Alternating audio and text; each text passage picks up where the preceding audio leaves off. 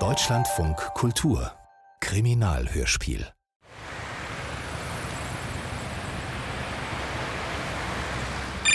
Am Donnerstagmittag rief Edith an. Komm ums Himmels Willen her.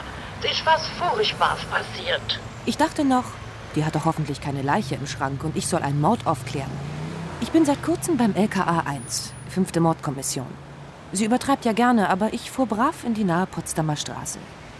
Edith Laderers Geschäft heißt Ave Maria. Sie verkauft Devotionalien. Die Potsdamer Straße ist ja vielleicht nicht der richtige Ort für ein religiöses Gewerbe, doch Edith mit ihrem robusten katholischen Glauben sagt immer, der Heilige Geist weht, wo er will. Auch in der Potsdamer Straße. Na endlich, Conny. Ich bin schier gar verzwatzelt, immerhin halt verzweifelt. Die Hechinger Madonna. Kriminalhörspiel von Joy Markert. Also, was hast du angestellt? Nix. Weißt, ich hab auf dem Kreuzberger Halle-Trödelmarkt eine Porzellanmadonna gekauft. Nicht aus Gips oder Trödelporzellan.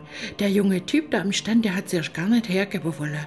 Ich hab ihm einen sündhaften Preis geboten. Weil mich nämlich genau die Madonna an meine Jugend erinnert. An die Burg Hohenzollern, weißt? An eine Mutter Gottes, uralt und aus Frankreich. Sie gab mir die Figur zu halten, vorsichtig, und zeigte mir einen kleinen Stempel am Boden der Madonna. Ein schnörkeliges R. Royal Sèvres, Frankreich. Und das erinnert dich an damals, sagst du. Das ist die Madonna von der Burg Hohenzollern. Also gestohlen. Ich glaubte ihr. Hehlerware. Berliner Trödelmärkte sind beliebt als Umschlagplätze für heiße Ware. Ja, ja, Ich besah sie mir gründlich. Ich bat Edith, eine Pinzette zu das holen. sind wir gleich. Im schmalen Loch am Boden war ein Stückchen Papier hineinplatziert worden. Hast du etwa etwas von deinem Laden erzählt? Wieso? Vielleicht? Er hat das Stück doch nicht hergeben wollen. Kein Mucks. Dann passiert dir nichts. Gib die Figur her. Stech dich ab. Gib her. Gib die Figur her. Stech dich ab. Ich entriss mir die Figur und flüchtete hinaus zu einem Auto. Ich konnte gerade noch das Kennzeichen lesen. Mensch, Conny. Und ich han denkt, du machst Kampfsport. Ja, aber doch nicht mit edlem Porzellan in den Händen. Ein neuer Fall, von dem ich noch keine Kenntnis habe. Das Auto ist auf Jan Nowak zugelassen. Autohändler. Danke erstmal. Jan Nowak? Autohändler? Dass ich nicht lache. Autoschmuggler. Da läuft ein Haftbefehl. Der wird in einer Berliner Mordsache gesucht. Hat hier eine Absteige. Sein Hauptwohnsitz ist aber Heiger Loch auf der Schwäbischen Alb. Stammt aus Böhmen, Tschechien. Ich habe die Kfz-Zulassungsstelle nur wegen eines Diebstahls angerufen. Ich lasse mich nicht gern beklauen, auch wenn es geklaute Ware ist. Da sind Sie zufällig an eine heiße Sache geraten. Vielleicht erwischen wir diesen Nowak jetzt. Informieren Sie mich sofort, wenn Sie was wissen. Edith? Schließ den Laden. Wir müssen uns den Typ vorknöpfen, der dir die Ware verkauft hat. Heiland Sack. Ich kann man doch keine Sekunde allein lassen. Das ist eine Katastrophe, sag ich dir. Hey, Alter, ich verkauf, wie ich Bock hab, ey, weißt du? Ein ungehobelter Kerl und ein Teenie. Scheiß mir egal, oder was, ey? Ihr Stand bot überwiegend Militarier an. Aber Edith blieb hier stehen. Der Ältere beachtete uns erst nicht. Hey, Kleiner, du hast mir doch die Porzellanfigur verkauft. Dann nix haben wir verkauft. Sie meine ich doch gar nicht. Ein merkwürdig gewachsener Mensch. Schmale Schultern, breite Hüften, eine birnenförmige Gestalt. Porzellanfiguren haben wir überhaupt nicht. Entschuldigung, wir würden gern Kontakt zu Herrn Nowak aufnehmen. Woher soll ich denn einen Herrn Nova kennen? So, und jetzt müssen die Damen schon entschuldigen. Ja, der Markt schließt bald, wir müssen einpacken. Ich zog die wutschnaubende Edith weg Richtung Ausgang. Ich ahnte nicht, dass ich dem Birnenförmigen später nochmals begegnen sollte. Edith sagte, der Ältere sei gar nicht dabei gewesen und wieso ich den Teenie nicht ausgequetscht hätte. Ich sagte, ich hätte tatsächlich keine anderen Porzellanstücke gesehen, wo die Madonna denn gewesen sei. Der Kerle hat sie gerade, wo ich gekommen bin, aus einer Schachtel voller Glaswolle herausgeschält. Der sollte auf sie aufpassen, war aber geldgeil. Ich kenne einen Fall, wo gestohlener Schmuck für einen Kunden sogar auf dem Weihnachtsmarkt deponiert war. Mir wird's schlecht, Conny. Gott allmächtig elend. Ach, Edith, ich bring dich nach Hause. Du brauchst ein bisschen Ruhe.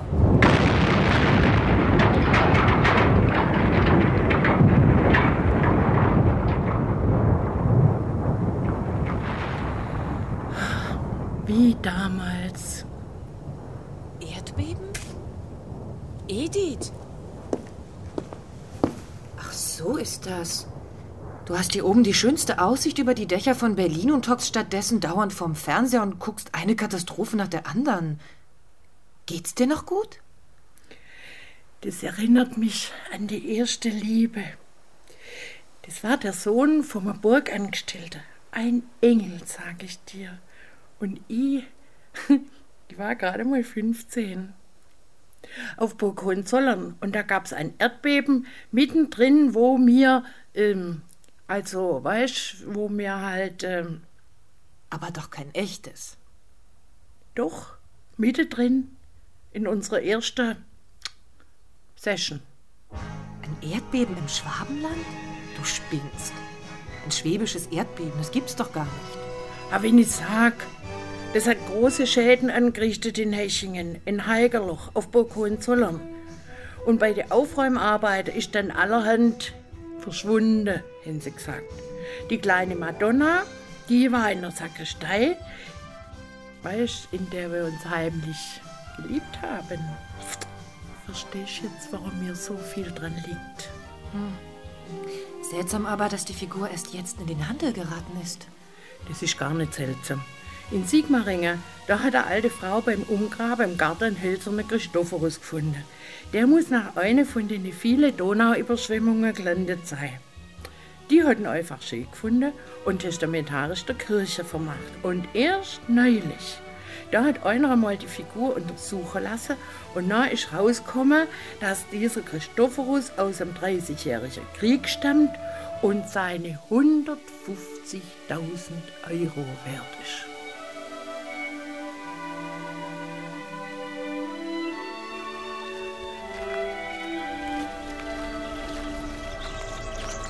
Vorsicht, wir untersuchen den Fundort noch. Das ist gar nicht Novak. Es ist aber derjenige, der mich im Ave Maria überfallen hat.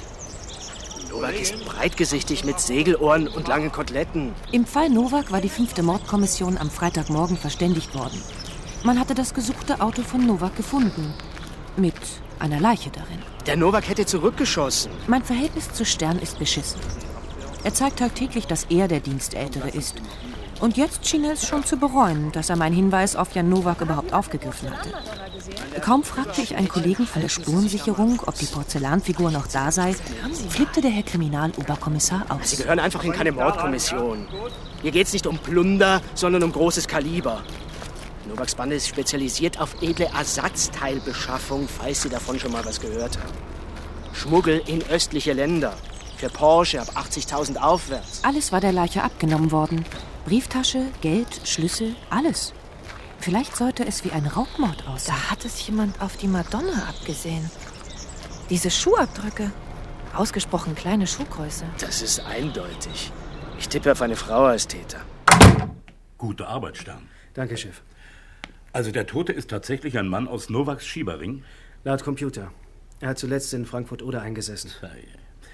Jetzt hören wir uns aber mal an, was unsere junge Kollegin Weiß beizusteuern hat. Aber es ist doch auffällig. Im Gegensatz zu Stern hat Kriminalrat Baluschek ein Faible für mich. Wenn ich ihm aus einer Akte vortrage, betrachtet er mich wohlgefällig. In der Sache steht er meistens doch hinter Stern. Kollegin Weiß. Auch jetzt, wo ich nicht von Porsche sprach, sondern von der. Porzellanfigur. Das sind Revierkämpfe unter Autoschiebern. Das geht bis Sibirien sozusagen. Wie im Rotlichtmilieu, nur statt Frauen eben Autos. Tja, Übrigens, Frau Weiß, diese Ermittlung läuft ab jetzt ohne Sie. Wie bitte? Novak ist als schießwütig bekannt. Ich bin sicher, wir kriegen ihn jetzt und da will ich nicht dauernd über Nippesfiguren stolpern. Na prima, dann kann ich ja telefonieren. Ich bediene mich immer, Chef. na, na gut. Kurz. Ja, Faulhaber am Apparat, was gibt's? Hier Conny Weiß, Kripo Berlin. Was ich vor allem wissen will, Kollege Faulhaber, gab es auf der Hohenzollernburg mal ein Erdbeben?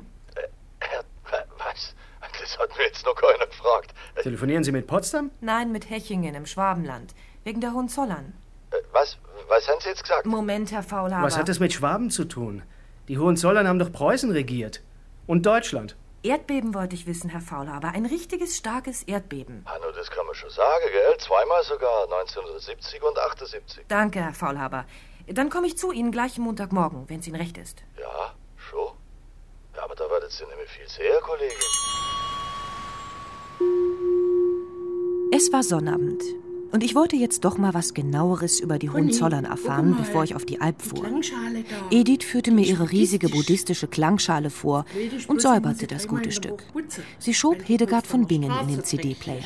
Eine Kundin sah sich unschlüssig im Ave Maria um. Tut mir leid, ich glaube ja nicht an das ganze heilige Klimborium. Kriege ich den Rosenkranz dann billiger? Neu? Na wird's teurer. Da können Sie es gar nicht zahlen. Aha, sind Sie hier die Gralshüterin oder was? Es ist eine Unverschämtheit. Die Hohenzollern kenne ich aber nur aus Potsdam und protestantisch. Wieso gab es dann auf dieser Burg eine Madonnenfigur? Das ist doch katholisch. Also, die Hohenzollern stammen von der Zollernburg bei Hechingen, schon im Mittelalter. Und die Burg ist Stammsitz heute noch für alle preußische Hohenzollern und auch alle schwäbische Hohenzollern, die nach der Reformation katholisch blieben sind.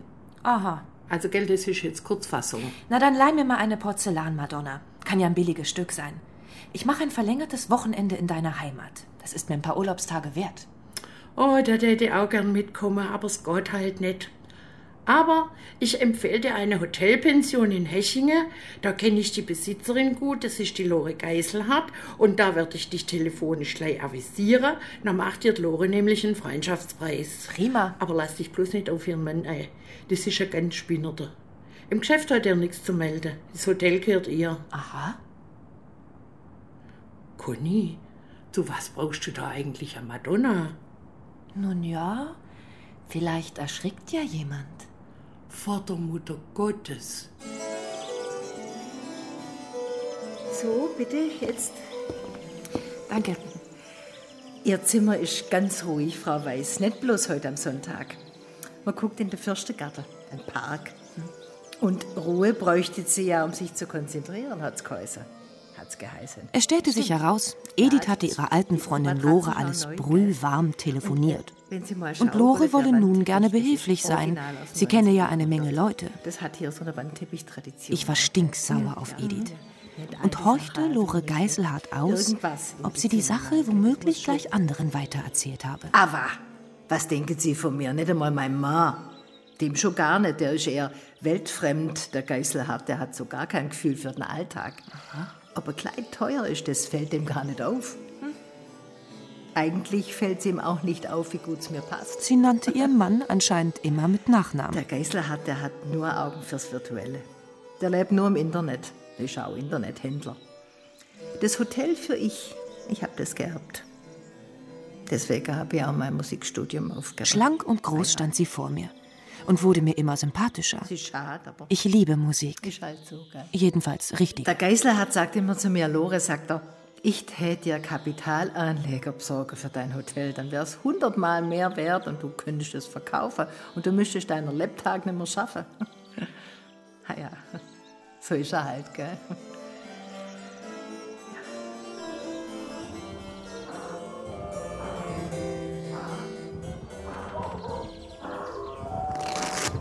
Ich packte aus und richtete mich ein. Entschuldigen Sie, Und unhöflicherweise stand plötzlich schon Geiselhardt in der Tür. meine Frau hat mir verraten, dass Sie dienstlich unterwegs sind. Und da wollte ich fragen, ob Sie vielleicht einen Laptop brauchen. Manche Gäste schätzen diesen Service. Ich hätte ihn normalerweise sofort hinausgeworfen. Dankeschön. Aber dieser Mann mit einem viel zu großen Kopf für seinen klein geratenen Körper, dieser Mann mit zusammengewachsenen Augenbrauen und einem extrem mageren Hals, er war so hässlich, Ich stelle ihn mal auf den Sekretär. dass es mich schon wieder faszinierte. Selbstverständlich. Er stellte den Laptop ab, mit feisten, wurstartigen Fingern an viel zu langen Händen. Und sonst? Es ekelte mich vor ihm. Kommen Sie zurecht? Ja, ich, äh, ich richte mich gerade ein. Er griff nach der ausgepackten Porzellanmadonna. Ich starrte auf seine Finger. Sie umklammerten die Maria, als wollten sie sie zerdrücken. Ich weiß nicht, was mich erregte. Das ist ja ein ganz billiges Stück. Es lief mir heiß den Rücken herunter. Wollen Sie auch eins? Äh, Wir könnten eigentlich du sagen, Odrit, wo Sie doch der Edith ihr Freundin sind. gern. Aber ich habe noch nichts zum Zuprosten, Lore. Ach so, ja klar. Ha, dann nimmst du das. Muss halt der nächste geschwind weiter, gell? Lore, wo bleibt denn mein Bier? Ja, ich komm grad, noch nix Narratz. Prost, Conny. Prost. Übrigens, Dein Mann, der sich angeblich nur fürs Internet interessiert, hat meine ganz reale Porzellanmadonna sofort taxiert. Du hast sie mit? Ich han denkt, die wär gestohlen. Das ist ein anderes Stück. Eine ganz wertlose Figur. Und das hat er sofort bemerkt. Ja, was? Ich war. So. Hanno, das ist mir jetzt aber doch ein bisschen peinlich. Ja, vielleicht hat ihm doch was von der Geschichte erzählt. Lore. Conny, ja. Sie ist Mark. Sei mir nicht böse. Prost. Prost. An der Heiligkreuzstraße sind Landgericht, Amtsgericht, Staatsanwaltschaft und Polizei. Mit dem Kollegen Faulhaber hatte ich bereits in Berlin telefoniert. Für einen Polizisten war Faulhaber schon sehr charmant. Und so erzählte ich ihm auch vom Fall Nowak, obwohl Hechingen keine eigene Kripo hat. Die sei in Balingen, sagte Faulhaber. Ja klar, den Nowak kenne ich natürlich. Der ist in Hechinger und Heigeloch recht bekannt. Tatsächlich? Ja. So, so, und da schickt man also eine so junge Frau bis hierher. Ja. Das ist aber gleich wie hier gibt's keine neue Spur. Im Zollern-Albkreis ist der jedenfalls nicht. Sind Sie sicher? Er sagte es mit Ja. Bestimmtheit, konnte mir aber keine Gründe nennen. Das sei Instinkt. Faulhabers Charme war durch eine recht schiefe Nase eher unterstrichen als geschmälert. Von der Sache mit der Porzellanmadonna verstand er herzlich wenig. Doch weil ich mich für schwäbische Erdbeben und die Burg interessierte, zeigte er sich als historischer Experte. Wissen Sie, Geschichte, das ist mein Hobby. Äh, Überspitzt gesagt, stammt nämlich Berlin in seiner Bedeutung von Hechinger ab, nicht wahr? Aha. Ja, ein Hohenzollern-Kurfürst hat das Städtle Berlin zur Residenz gemacht. So um 1455. Tatsächlich. Ah ja, ich nehme Sie gern mit zur Burg, da habe ich sowieso den Schlich zum Tor, aber es dauert noch. Ich habe mal ein Heftli gemacht über die Hohenzollern. Das gebe ich nicht derweil zum Lesen. Er würde mich im nahen Fürstengarten abholen. Also setzte ich mich auf eine Bank und las Faulhabers Heft. Eine Eigenart der Hohenzollern war, bei jeder hierarchischen Beförderung mit dem Namen Friedrich I. zu beginnen. Friedrich von Zollern, von seinem Stauferfreund Herzog Friedrich zum Graf erhoben, nannte sich Graf Friedrich I. von Zollern. Nachfahre Graf Friedrich III. wurde durch Heirat Burggraf von Nürnberg. Und nannte sich Burggraf Friedrich I. Dessen Nachfahre Burggraf Friedrich VI. bekam von Kaiser Sigismund das Kurfürstentum Brandenburg und nannte sich Kurfürst Friedrich I. Nachfahre Kurfürst Friedrich III. wiederum machte sich zum König in Preußen und nannte sich König Friedrich I. Ab 1772 galt König von Preußen. Erst beim Kaiserthron ging es dann mit Wilhelm I. los. Ich saß direkt vor einem Schlösschen, das von Baugerüsten umstellt war. Es wurde wohl restauriert. Eine Frau stellte ihre Einkaufstüten ab und setzte sich zu mir auf einen Schwatz aus. Hinsetzen? Sie sind nicht von hier. Nein, aber ich lebe schon lange hier. Und Sie? Ich auch nicht. Das hier hinter uns ist die berühmte Villa Eugenia. Da haben schon die preußischen Könige Friedrich Wilhelm IV. und Wilhelm I. übernachtet, der spätere Kaiser. Wussten Sie das? Ich? Äh, nein. Kaufen Sie sich Postkarten. Ach, da gibt's so tolle. Von Franz Liszt auch, der hat hier Konzerte gegeben. Als sie zwei Männer sah, grüßte sie. Ah, grüß Gott, Herr Geiselhardt. Geiselhardt nickte nur, drehte sich kaum um. Er war mit einem jungen Begleiter im Gespräch. Wer ist das denn? Geiselhardt verschwand in der Villa. Der Begleiter ging zu einem Motorrad. Den kenne ich gar nicht. Ich kenne den auch nicht. Und der gefällt mir auch nicht. Ha. Hier sagt man zu so Typen, mit so Bube hätte man früher Kellerlöcher zugestopft. Faulhaber kam und sah nervös aus. Ich muss aber erst noch woanders nach. Aber Sie können ja mit, als Kollegin. Schade. Ich hatte mich darauf eingerichtet, dass Sie mir die Gegend zeigen, Kollege Faulhaber. Der Blick auf die Burg Hohenzollern war ja schon von Weitem beeindruckend. So hoch auf dem Berg. Ja, gell, schon. Folgendes, im Forst Hechinger hat meine Leiche gefunden. Es sieht ganz nach einem Verbrechen aus. Die Kripo Balinger ist schon mit der Spurensicherung dort. Und ich soll das Mensch identifizieren. Der Mensch ist männlich. Das Mensch ist weiblich. So viel wusste ich schon von meiner schwäbischen Freundin Edith. Eine Frau in Lumpen lag im Gestrüpp. Richtige. Sie hatte ein etwas unbedarft wirkendes Gesicht. Schauen Sie mal, die arme Frau. Ohne Kopf wäre die auch schöner, gell? Können Sie schon was sagen, Faulhaber? Ah, das ist ein Mann in Verkleidung. Und ich weiß auch wer. Wer? Das ist der Rolf Pfeffinger, ein Angestellter vom Heigerlocher Atommuseum, wohnhaft in Hechingen. Und warum jetzt das? Na, guck jetzt mal, die, die, die Lumbe sind ein Gewand der Original-Hechinger Lumbe-Musik. Ich bin mir ganz sicher, den Pfeffinger, den hat man absichtlich in diese Montur gesteckt. Da legt einer eine falsche Fährte. Warum? Ja, nur ist doch klar. Der Verdacht soll auf diesen höchsthonorigen Verein gelenkt werden. Faulhaber, da beobachtet uns einer von der Straße her. Ein Motorradfahrer. Hey, Sie! Da gibt's nichts zum Glotzen machen, dass Sie weiterkommen, Sie!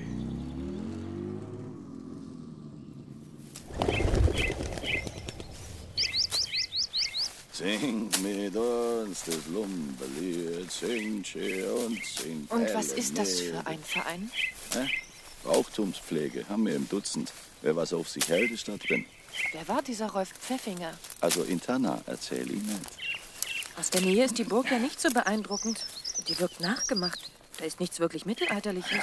Das war alles verfallen im Laufe der Zeit. Und immerhin sind die Wiederaufbaupläne im 19. Jahrhundert vom berühmten August Stühler. Aus Berlin. Von Erdbebenschäden ist natürlich nichts mehr da. Also, ich, ich hans brisant, Sie, ich han an einige Stelle im Landkreis Informanten. Ich hol sie nachher im Burghof ab, wenn's recht ist. Gerne.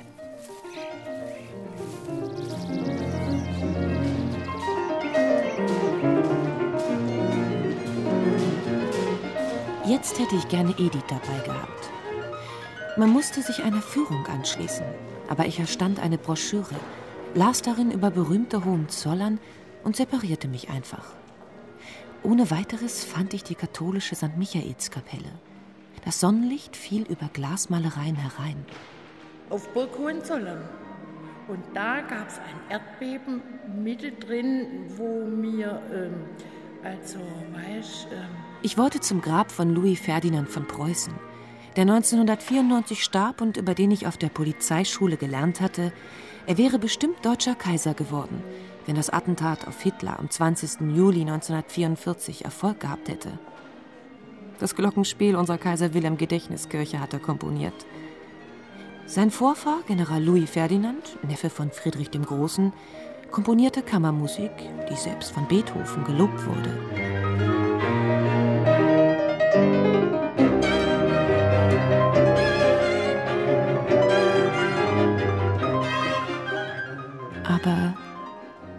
Einem Mal fühlte ich mich beobachtet. Es war der Motorradfahrer. Ich sagte mir, das ist doch verständlich, dass er mich neugierig beäugt, weil er ja von Weitem gesehen hatte, dass ich bei den Beamten stand, die mit einer Leiche beschäftigt waren. Aber kurz danach sah ich ihn im blauen Salon, dem Königinnenzimmer. Da telefonierte er und zwar, dass man Pfeffinger tot aufgefunden habe. Er ging weiter und ich hörte noch, wie er eine Beschreibung durchgab. Er beschrieb mich, wenn auch nicht präzise. Die Kleidung stimmte, aber ich war plötzlich kleiner und noch blonder. Und der Busen war ihm wohl auch zu wenig. Ich ging dem Mann nach, aber es war wie verhext. Urplötzlich verschwand er hinter einem Söller und kurz darauf hörte ich ein Motorrad wegfahren. Ich nahm mir vor, Faulhaber auf den Vorfall anzusprechen. Vielleicht kannte er diesen Mann. Als ich im Burghof saß, auf Faulhaber wartete und beim Nachdenken Tauben beobachtete, fiel mir ein, dass ich den Motorradfahrer am Morgen schon in Begleitung von Geißelhardt im Fürstengarten gesehen hatte.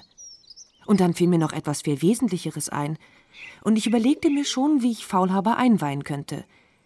Wissen Sie, würde ich sagen, normalerweise achte ich bei Leuten nicht gerade als erstes auf die Schuhe, aber hier sind wir alle in großen Filzpantoffeln durch die Seele geschlurft. Und wenn dann alle Besucher die Pantoffeln abstreifen, schaut man doch automatisch hin. Man vergleicht die Schuhe, dreckig oder nicht, groß oder klein. Ich stellte mir plötzlich vor, na, wer von denen hat wohl Löcher in den Socken?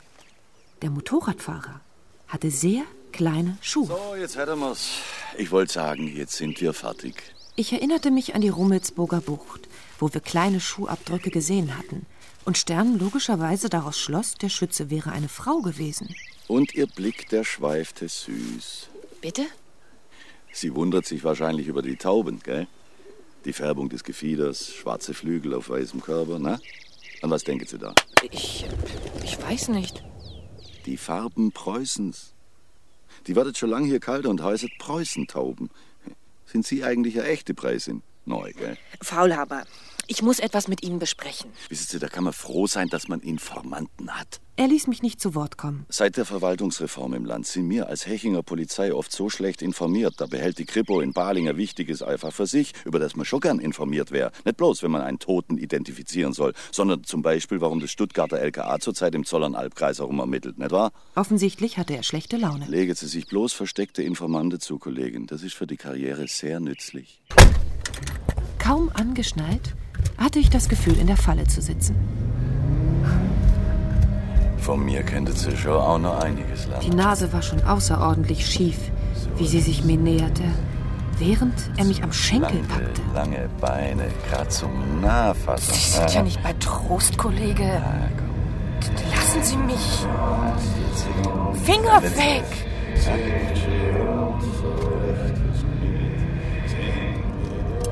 Ehe ist schon lang keine mehr. Was glauben Sie, wie... Frau Laber, vielleicht, vielleicht könnten Sie mir ja wirklich helfen. Ja, gern helfe ich dir.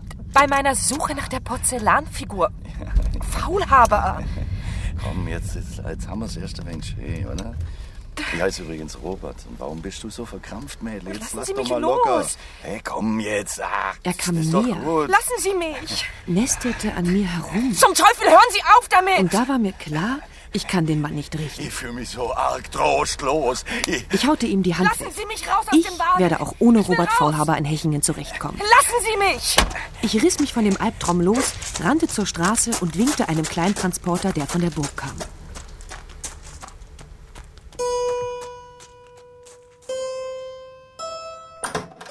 Hanno, du bist ja richtig derangiert, Conny.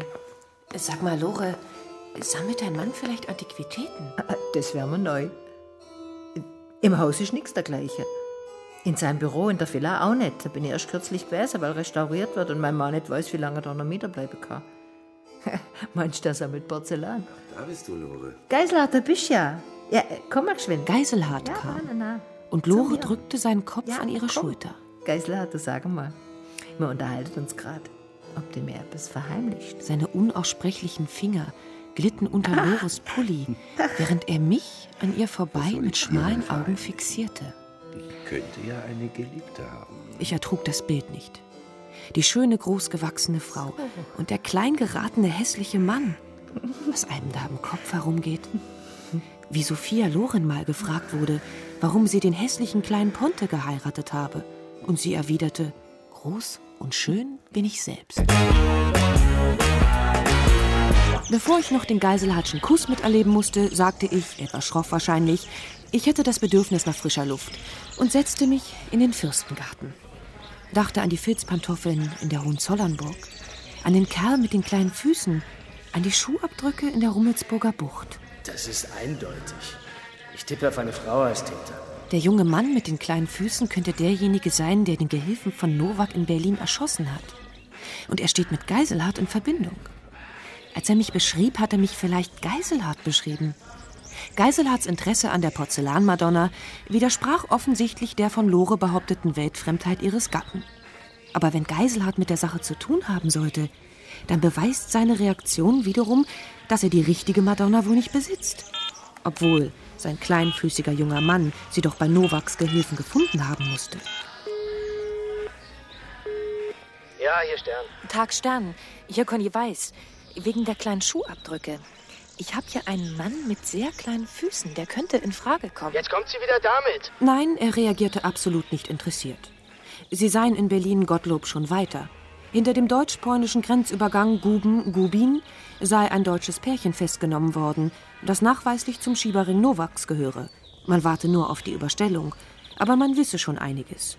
Die Frau habe eine Waffe bei sich getragen, die zumindest das Kaliber habe, mit dem in der Rummelsburger Bucht geschossen wurde. Das Ganze ist ein Machtkampf innerhalb einer Gang und das ist immer ein günstiger Moment für uns, um den ganzen Ring zu zerschlagen. Ihr kleiner Mann ist zwar putzig, wie ihre ganze Nippes-Obsession, aber sie können sich jetzt entspannen und ihre Tage im Schwabenländle genießen. Moment, halt. Okay. Eine Frage hätte ich doch noch. Da Nowak und seine Leute auf illegale Ersatzteillieferung spezialisiert sind, das waren ihre Worte, Stern, für Luxusautos in Osteuropa, dann muss es doch ein Lager dafür geben. Hat man das gefunden? Nein, hat man nicht. es eins gibt, finden wir das. Roger. Weg war er. Und ich grübelte alleine. Ob Nowak sein Ersatzteillager wohl eher als in Berlin in seiner Heimat Heigerloch hat? Du bist ja käsweiß ausgelaufen. Ihr Evangelische, ihr seid halt gesitteter, gell?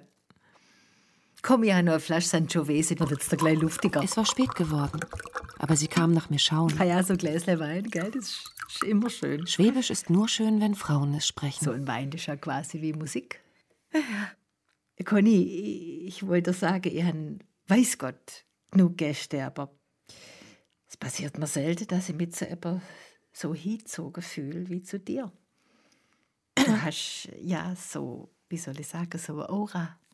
Bitte? Warum bist du so im Schneckerhäusle? Ähm, hat der Autohändler Nowak eine Firma in Heigerloch? Nein, ein Autohandel Nowak gibt's nimmer. Nur die Schlosserei und Lackiererei vom Nowak Junior. Der ist allerdings selten da. Ein Sohn? Du brauchst doch bloß den Pfeffinger anrufen, der ist mit den Nowaks verwandt. Pfeffinger ist tot. Was? Du kannst es morgen in der Zeitung lesen. Faulhaber hat mich an den Fundort mitgenommen. Das ist doch nicht wahr. Aber Faulhaber möchte ich am liebsten aus dem Weg gehen. Aha, deswegen derangiert. Der Faulhaber, der ist hinter jedem Rock her und hat überall Schulde, der Lumpesäckel. Dem täte ich auch gern mal als Geweih verbiegen. Wegen dem Nowak, da fragst du den Almendinger. Der ist bei der Polizei im Friedrich-Wolf-Weg hier in Hechingen und der ist dem Faulhaber sei Intimfeind. Gut, das mache ich. Aber Nowak ist aus Heigerloch. Pfeffinger arbeitete in Heigerloch. Warum sitze ich dann in Hechingen herum? Ich müsste nach Heigerloch. Da komm ich mit, ich fahr dich hin. Ich kenn doch die Leute. Offiziell ermitteln darfst du bei uns doch sowieso nicht, gell? Ecke Biesinger Straße und Friedrich-Wolf-Weg fand ich zwei zusammengehörige Gebäude und traf den Oberinspektor Almendinger an. Stellte mich vor, erzählte alles Wissenswerte, dachte aber schon, ich sei hier falsch. Wir sind heutzutage eine Außenstelle der Polizeitechnik des Polizeipräsidiums Tübingen. Aber Almendinger war ein alteingesessener Hechinger und kannte alle und jeden. So, und Sie sind bei Grippo Berlin auf der Suche nach dem Nowak. Und im Hotel Eugenie ist das so. Und Sie haben Probleme mit dem Faulhaber. Na ja, das ist ja kein Wunder. Wegen dem bin ich letztes Jahr aus dem Verein Hechinger Lumpenmusik ausgetreten. Und auch der Schwager vom Nowak, Pfeffinger und noch einer. Der Faulhaber ist hinter allen ihren Frauen her gewesen. Vergeblich, natürlich, da bin ich überzeugt. Aber der meint auch, er sei der Käse, dabei stinkt er bloß. Und dann ist es zum Streit im Verein gekommen, wie der Nowak sich auf Faulhabers Seite geschlagen hat. So war das. Naja, der Nowak ist impulsiv und unberechenbar. Was hat denn Nowak mit Faulhaber zu tun? Ja, eigentlich nix. Aber Faulhabers Frau ist mit dem Nowak seiner Frau befreundet. Die vom Nowak ist auch aus Hechingen und darum ist Nowak im Hechinger Verein, ist inzwischen aber längst geschieden, nicht wahr? Ja, das sind sie aus Berlin nicht gewöhnt, aber in kleineren Städten hat jeder irgendwie mit jedem zu tun. Aber das erleichtert die Arbeit durchaus nicht. Na? Man bleibt leicht in Familienbanden hängen. Aber mir ist nicht klar, wieso Pfeffinger als Frau verkleidet war. In einer Tracht des Vereins Lumpenmusik, wenn er gar nicht mehr im Verein war. Um den Verdacht auf den Verein zu lenken, wie Faulhaber gemeint hat? Nein, nein, nein. Man hat Pfeffinger umgebracht und obendrein verspottet. Wer als Ochs geboren ist, stirbt nicht als Nachtigall. Was heißt denn das?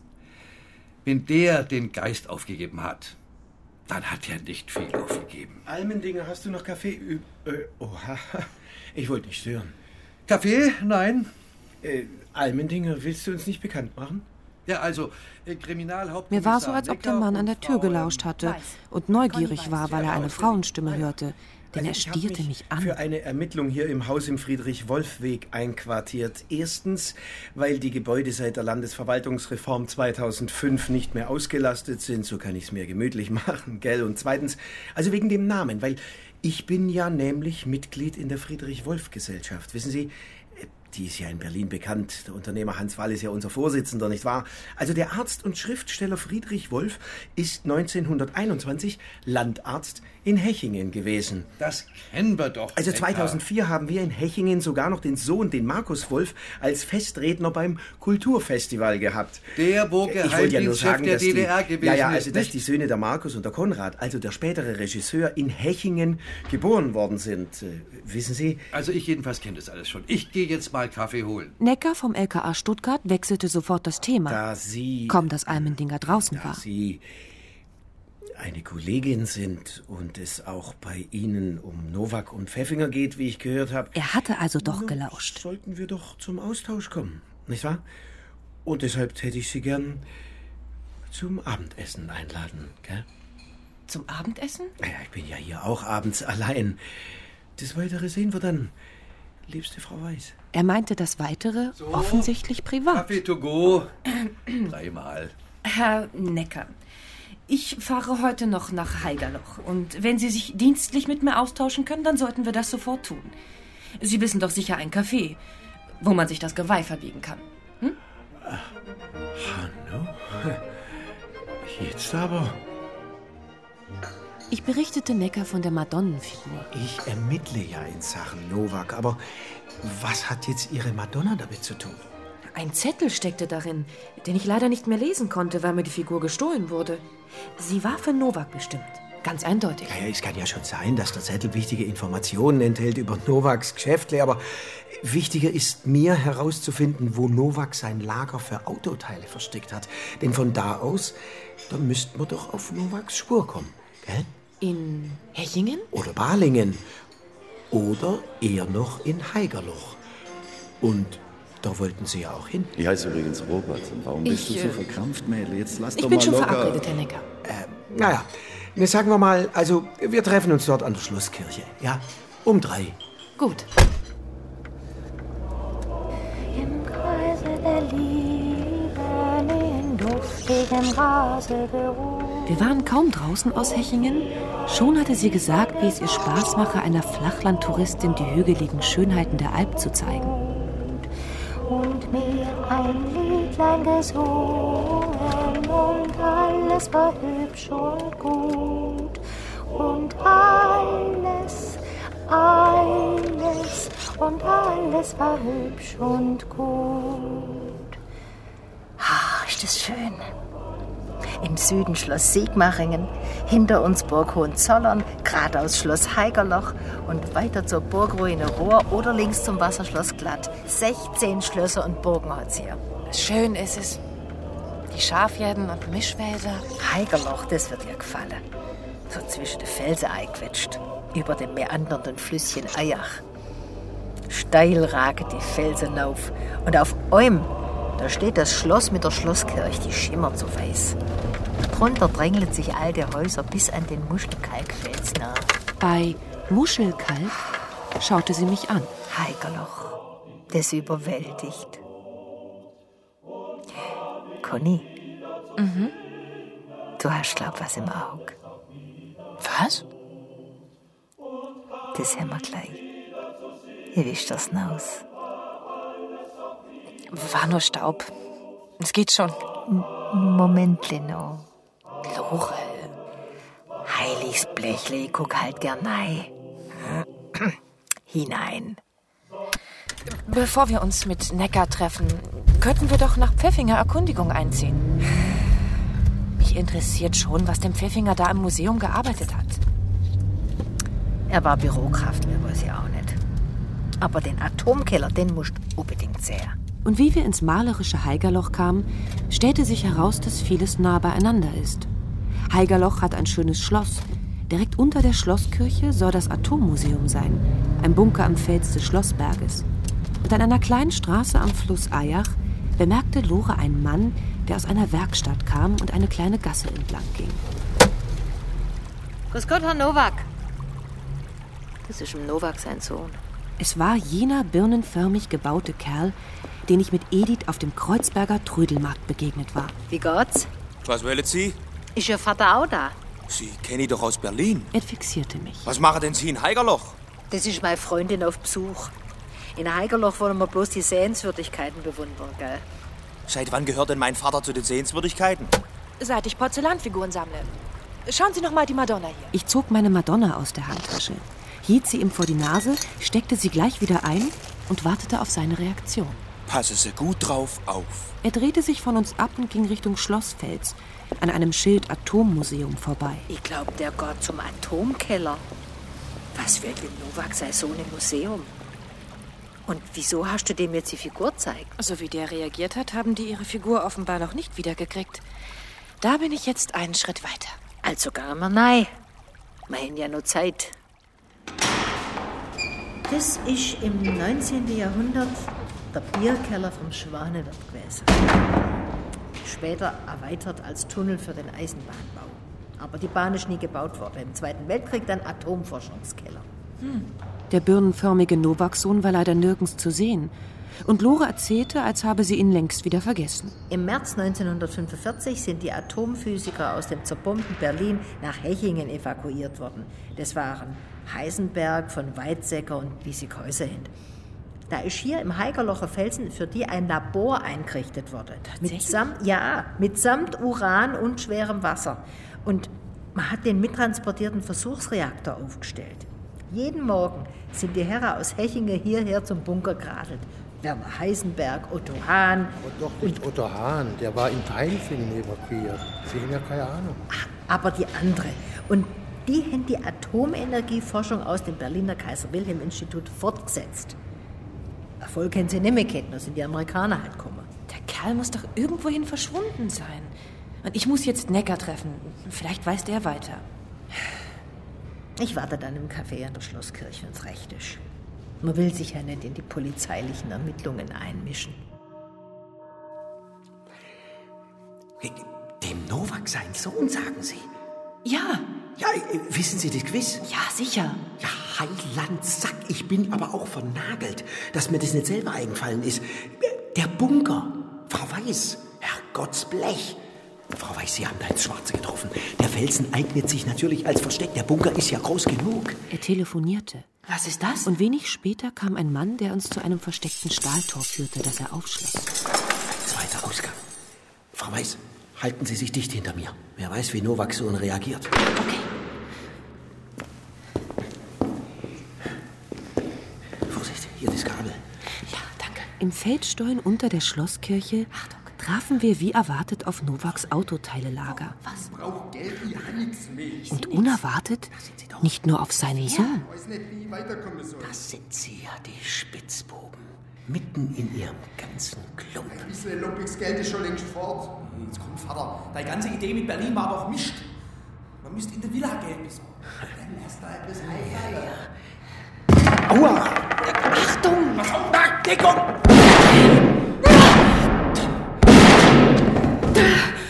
Warten Sie, Frau Weiß, ich rufe Verstärkung. Ja. Hau lieber ab. Sie bluten, Ihr, Ihr Arm blutet. Es geht schon nicht. Ah, es, wird schon nicht so schlimm sein. Ich, äh, Halten Sie durch, die sind gleich da. das ist bloß. Es ist bloß ein Querschläger. Ich. Äh, es ist nur gestreift. Ach, jetzt. Ah. Ich erwachte von einem Lied. Ich lag in meinem Bett bei Lore Geiselhardt und stank nach Krankenhaus. Schon wieder bin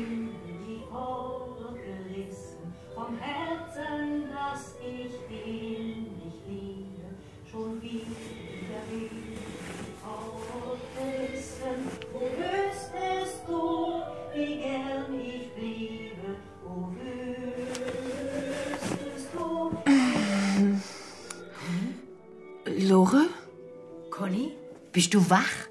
Was, was ist denn passiert? Man hat dich angeschossen, du warst bewusstlos. Mich? Ja, jetzt ist alles verarztet und geschlafen hast du ewig. Es ist Mittwochnachmittag. Was? Komm, Fieber messen unter der Achsel reicht erst mal und trinken und bloß nicht nachdenken. Was ist denn das für ein hinreißendes Lied? Gell? Das gehört zu den schönsten Liedern der Romantik. Komponiert von Josephine Lang, die ist 1815 geboren und ihr Talent ist früh entdeckt worden von Felix Mendelssohn Bartholdy. Aber mit 25 hat sie einen Professor in Tübingen geheiratet, der hat ihr als erstes das Komponieren verboten. Der Text ist von Heinrich Heine. Du hast eine gute Stimme, Lore. Und du hast Glück gehabt. Du könntest tot sein. Jetzt musst du doch sagen, du musst dich schonen. Sind die Novaks erwischt worden? Na nett. Aber du entspannst dich jetzt erst einmal. Wenn du was brauchst, gibst du einen Lockruf auf dem Handy. Klar.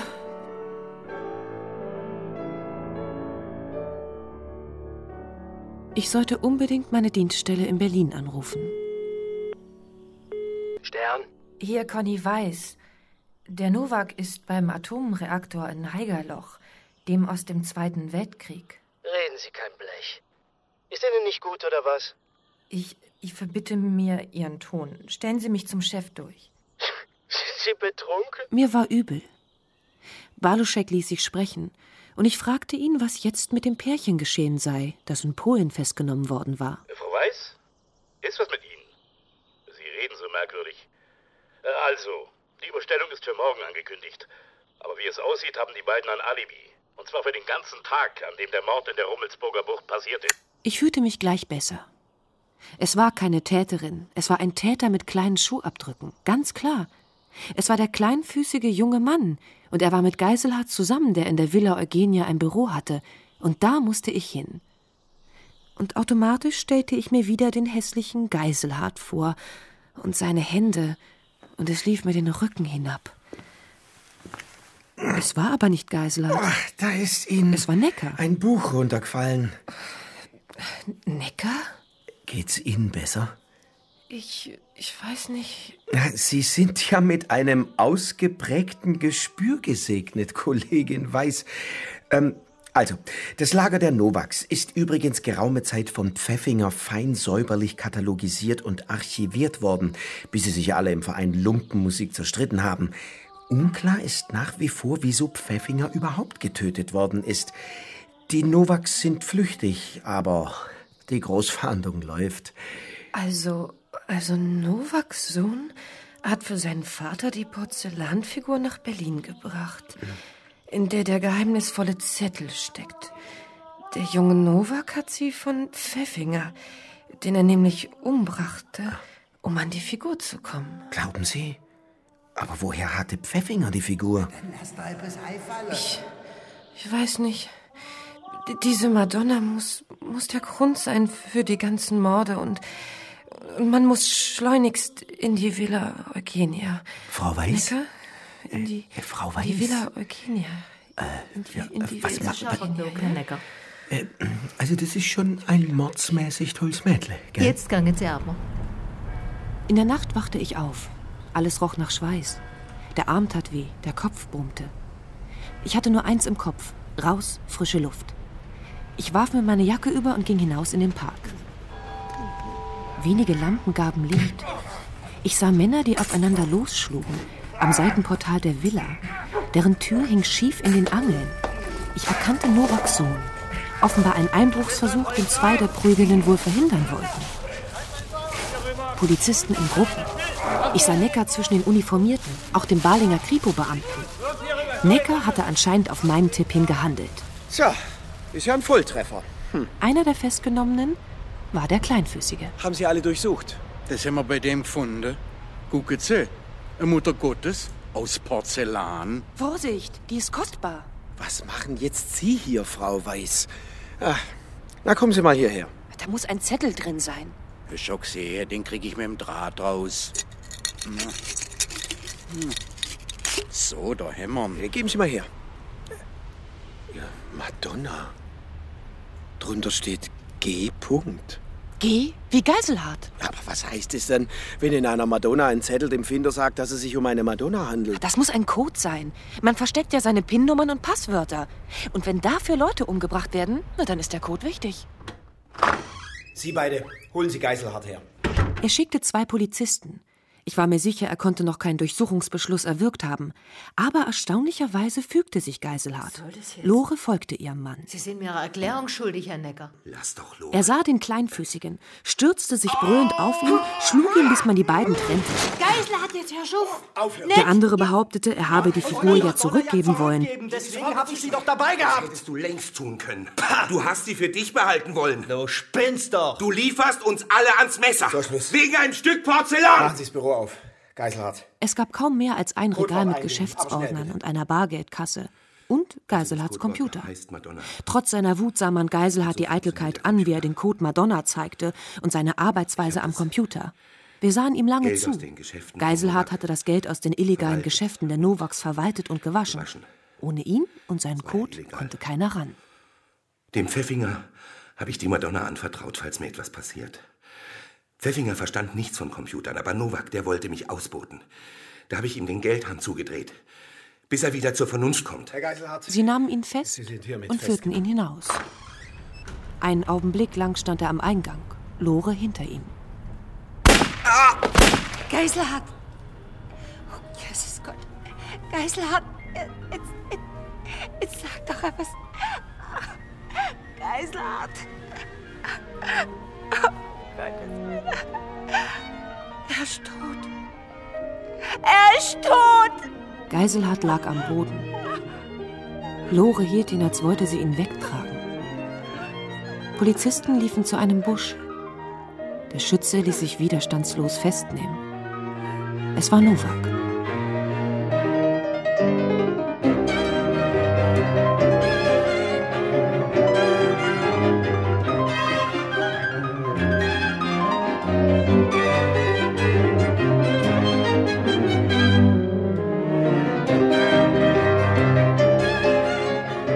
Die Hechinger Madonna.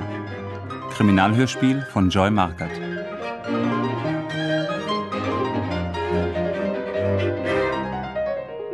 Es spielten Conny, Liv Juliane Barin, Lore, Maren Kreumann, Edith, Angela Paulus, Necker, Ingo Hülsmann, Geiselhardt, Chaim Königshofen, Stern, Guntram Bratja, Faulhaber, Thomas Anzenhofer, Baluschek, Hendrik Arnst und Almendinger, Uwe Müller, sowie Alexander Kurn, Götz Nalepa, Helmut Rühl, Mirko Kreibich, Sabin Tambrea und Katharina Adas. Ton und Technik Jimmy Eichberg und Sabine Winkler. Regieassistenz Alice Elstner. Regie Alexander Schumacher.